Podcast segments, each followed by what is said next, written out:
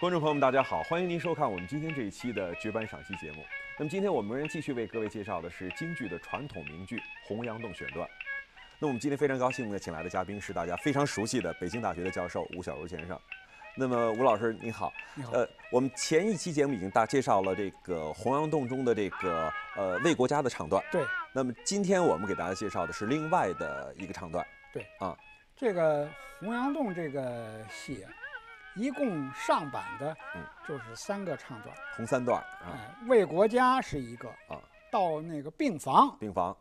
二黄三眼。探国家、探杨家。探杨家又是一个。这个一段，啊，然后见八仙王的时候呢啊，还有一段快三眼，嗯，就自那日，这这上版的就是这三段。嗯，这一段呢，有这个谭鑫培老先生啊嗯。留下的这个探阳家的这个唱片，唱片，嗯，但是百分之百肯定是假的。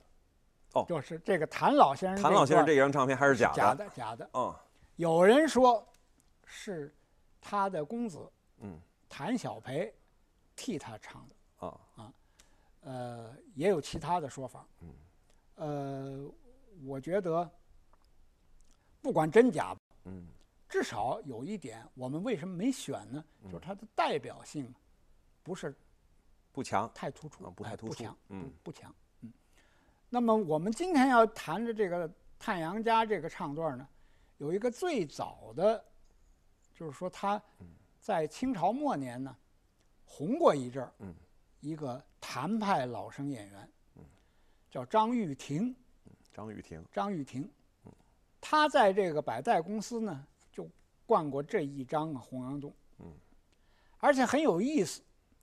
据这个专家们考证啊，嗯这张玉婷的这张唱片呢，是这个百代公司灌唱片的按数目，按照这个嗯呃次序来说，它是第一张哦，啊，它是第一还是张，第一张，第一张啊。那么张玉婷呢，死得很早，呃，中年就故去了。啊，可是他学的这个谭派呢，嗯。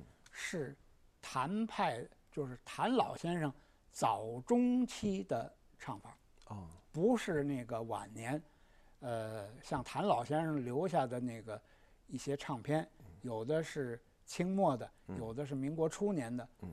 那唱法不完全一样。嗯。这张玉婷这个唱法有一个呃特点，特点在哪儿呢？嗯。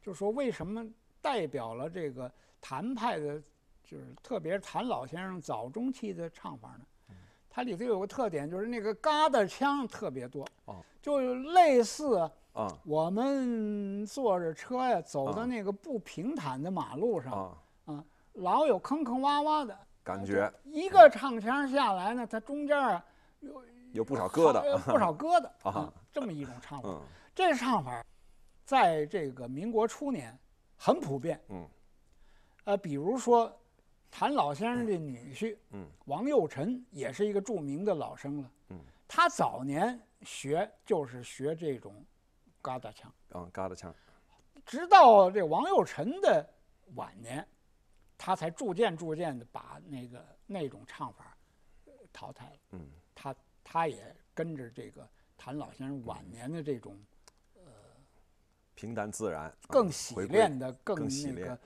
精粹的精那粹的东西种唱法，他嗯不使这疙疙瘩腔。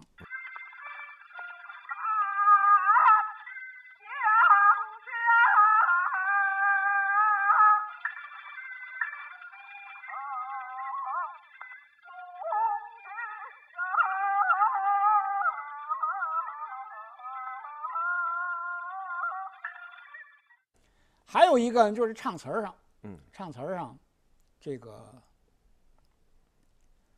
我们习惯听的都是于于先生、于淑妍先生有一个唱片，就是这《太阳家》这唱片，对，这个很标准。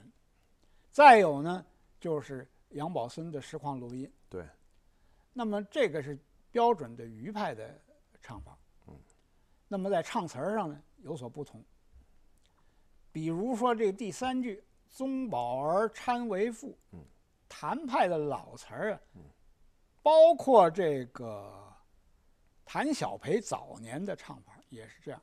他唱《病房来进》，嗯，不唱《暖塔靠枕》，嗯，这个《暖塔靠枕》是于先生的唱词儿了，韩慎先是跟陈彦衡学的，他有这个《太阳家》这个唱片资料，嗯，他也唱《病房来进》，嗯，这个说明啊，谭派一般的唱法都唱《病房来进》，不唱《暖塔靠枕》。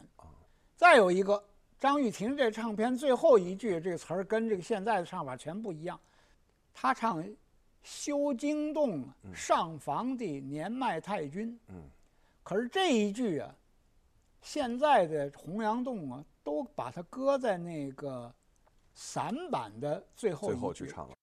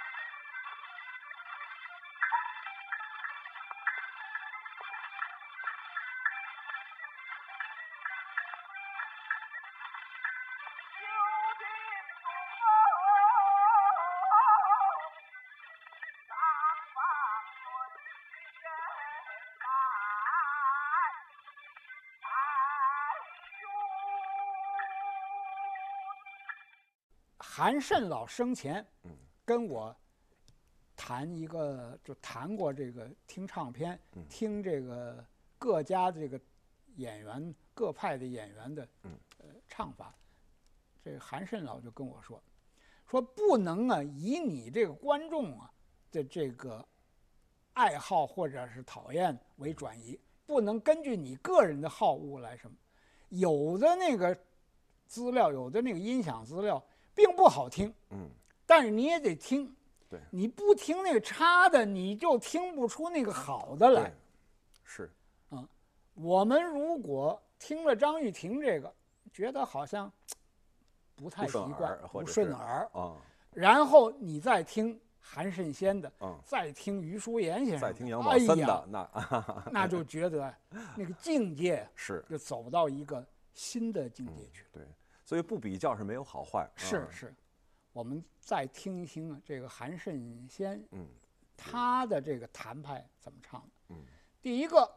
就是说他是病房来进，是啊，还有一句词儿呢，也不完全一样，就是最后一句啊，他唱怕只怕不是唱熬不过尺寸光阴，他是唱难挨过难挨过难挨过尺寸光阴。嗯，韩慎先先生的这个唱法呢，嗯，应该说跟余淑妍先生的唱法。基本上可以说都是谭派正宗，可是呢，要注意每就是说每一个人的这个特点、特点、风风格上的特点。比如说这个“真可叹”，嗯，“焦梦将命丧翻银”，嗯，这一句，他那个重点“真可叹”呢，嗯，他把那个。重点摆在那个“可”字上，他那个“可”字比较突出。嗯，于先生不是那么处理的。嗯，于先生那个“真可叹”的“可”字不像韩先生那么突出。突出。嗯，呃，这种地方不止一个例子。再有，谭派的这个唱腔，它并不是不花哨。花哨在什么地方呢？刚才我说了，这个于先生唱洪阳洞的那个“瞌睡朦胧”。对。他那个龙字唱的板后头，这就是一种花哨。嗯。那么你听这个余派的这个洪阳洞的这个太阳家这段嗯。那暖塔靠枕呢？嗯。那靠枕的枕呢，落在墨眼上。嗯。不落在板上。这是余派特点。现在的唱法，包括孟小冬、杨宝森啊，以及其他的这个呃。学余的老生演员都是这么唱，就是那枕字不往板上落。嗯。那么要唱病房来进呢，那肯定那进字得在板上。嗯。于先生唱这个靠枕，他靠枕两个字基本上一块出来的，所以没落在板上。嗯。最后一句啊，那个。尺寸光阴呢？那于先生可是把阴字落在板上了，他不能啊上句来一个俏皮的，不落在板上，下句又来一个俏皮的，不落在板上，雷同。对，因此那靠枕不在板上，那光阴可一定得落在板上。而那个韩慎先唱这个两句的时候呢，病房来进的进字是落在板上。嗯，可是你听他默一句“光阴”两个字啊，他一块儿出来的，在板前头，嗯，差别就在这儿啊。哎，长城公司特请下山楼主唱《洪阳洞》。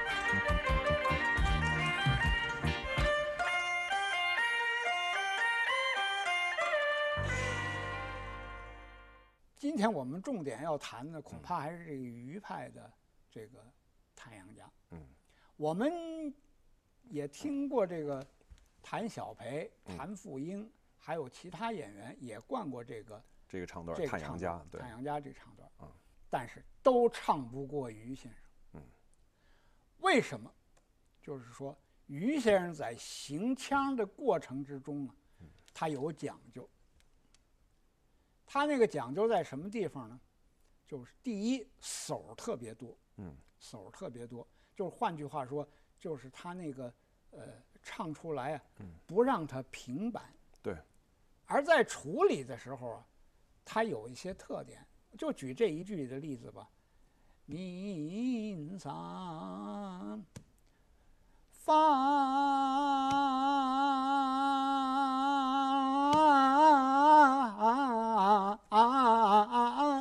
你听，嗯，它这里几番儿头有，它那个地方好像有一个震动，对。啊啊啊，就这么按了这么几下，对，然后再使那个腔，嗯。这是一个地方。还有一个地方就是那个，嗯，投送主，嗯，有的那个老生唱那个投送主啊，嗯同样一个腔，唱的就比较矮板，比较嗯死板。嗯，于先生，你听他那个投送主，唱的空灵极了，嗯但是不是花哨，不是俏皮，嗯而是什么呢？让你听着觉得他这个心情很复杂。嗯，这就是余派处理唱腔独到地方、高明的地方。是。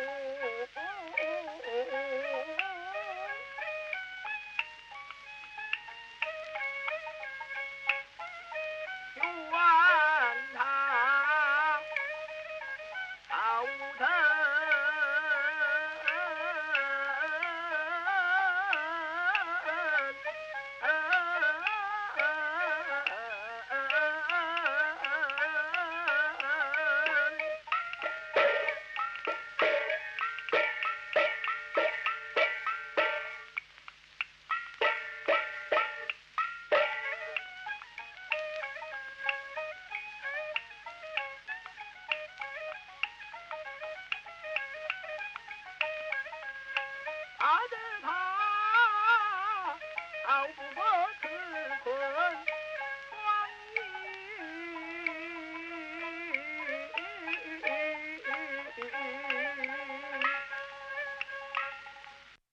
到了杨宝森，他拼嗓子、嗯拼气力，嗯不一定比于先生早年那个最好的时候强是。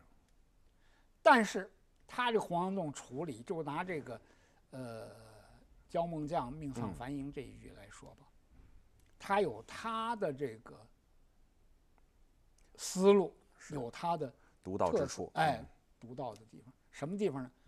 他把那个落枪的地方，嗯他尽量的往下沉，嗯甚至于用上了类似汪派的那种脑后音，嗯，让他唱的非常的这个苍凉有力量。有力量，他那个翻营啊，嗯。好像气口挺多，对，可是呢，唱出来就好像是一个千钧的力量往下砸一样，特别的沉着，特别的听着就觉得这个人呢，思想负担太重了，嗯。这个人的这个精神状态啊是快崩溃了，嗯。